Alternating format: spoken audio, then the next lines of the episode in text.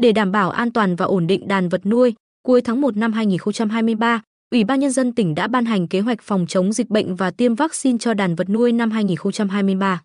Theo đó, Ủy ban nhân dân tỉnh giao Sở Nông nghiệp và Phát triển nông thôn phối hợp với các địa phương xây dựng kế hoạch và thực hiện tiêm phòng đúng quy định. Trên cơ sở kế hoạch phòng chống dịch bệnh cho đàn vật nuôi năm 2023 của Ủy ban nhân dân tỉnh ban hành, ngay trong tháng 1 năm 2023, Sở Nông nghiệp và Phát triển nông thôn xây dựng kế hoạch, giao chi cục chăn nuôi và thú y phối hợp với các địa phương thực hiện. Theo đó, năm nay, việc tiêm phòng cho nhóm động vật trên cạn sẽ thực hiện tiêm khép kín đối với hai bệnh là cúm da cầm và viêm da nổi cục trên châu bò. Với bệnh dịch tả heo châu Phi không khuyến cáo tiêm đại trà mà thực hiện tiêm chọn lọc và có giám sát chặt chẽ trước, trong, sau tiêm phòng. Với bệnh lở mồm long móng, tụ huyết trùng, tiêm theo thời gian quy định. Cụ thể, với bệnh cúm da cầm, thực hiện tiêm đợt 1 từ ngày 1 tháng 1 đến 30 tháng 6, đợt 2 từ ngày 1 tháng 7 đến 31 tháng 12.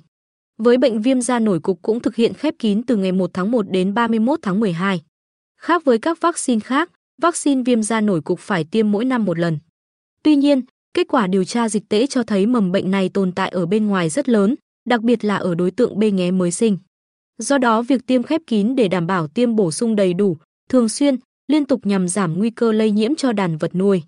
Ông Huỳnh Ngọc Diệp, Tri cục trưởng Tri cục chăn nuôi và thú y, cho biết năm nay thực hiện tiêm khép kín với hai bệnh cúm gia cầm và viêm da nổi cục nhằm đảm bảo an toàn cho đàn vật nuôi.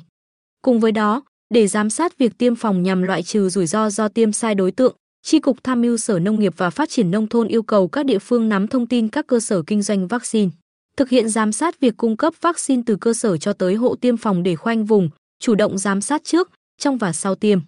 Cử cán bộ thú y đứng chân địa bàn phối hợp với lực lượng thú y cơ sở, chính quyền các cấp địa phương trong việc tuyên truyền và triển khai kế hoạch tiêm phòng.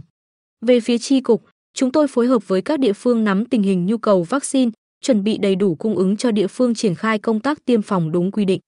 Tri cục chăn nuôi và thú y đánh giá, hiện nay, về cơ bản dịch bệnh trên đàn vật nuôi đã được kiểm soát, tuy nhiên mầm bệnh vẫn còn tồn tại.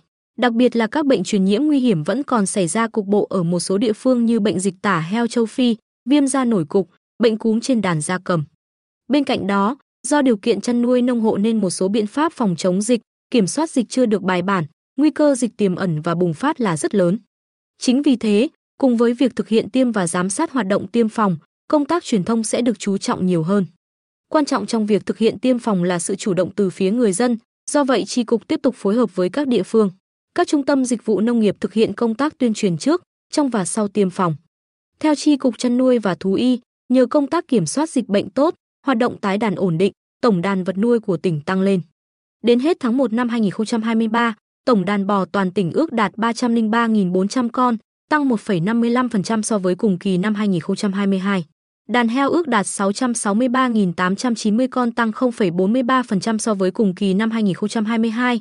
Đàn gia cầm ước đạt hơn 9,3 triệu con, tăng 2,05% so với cùng kỳ năm 2022.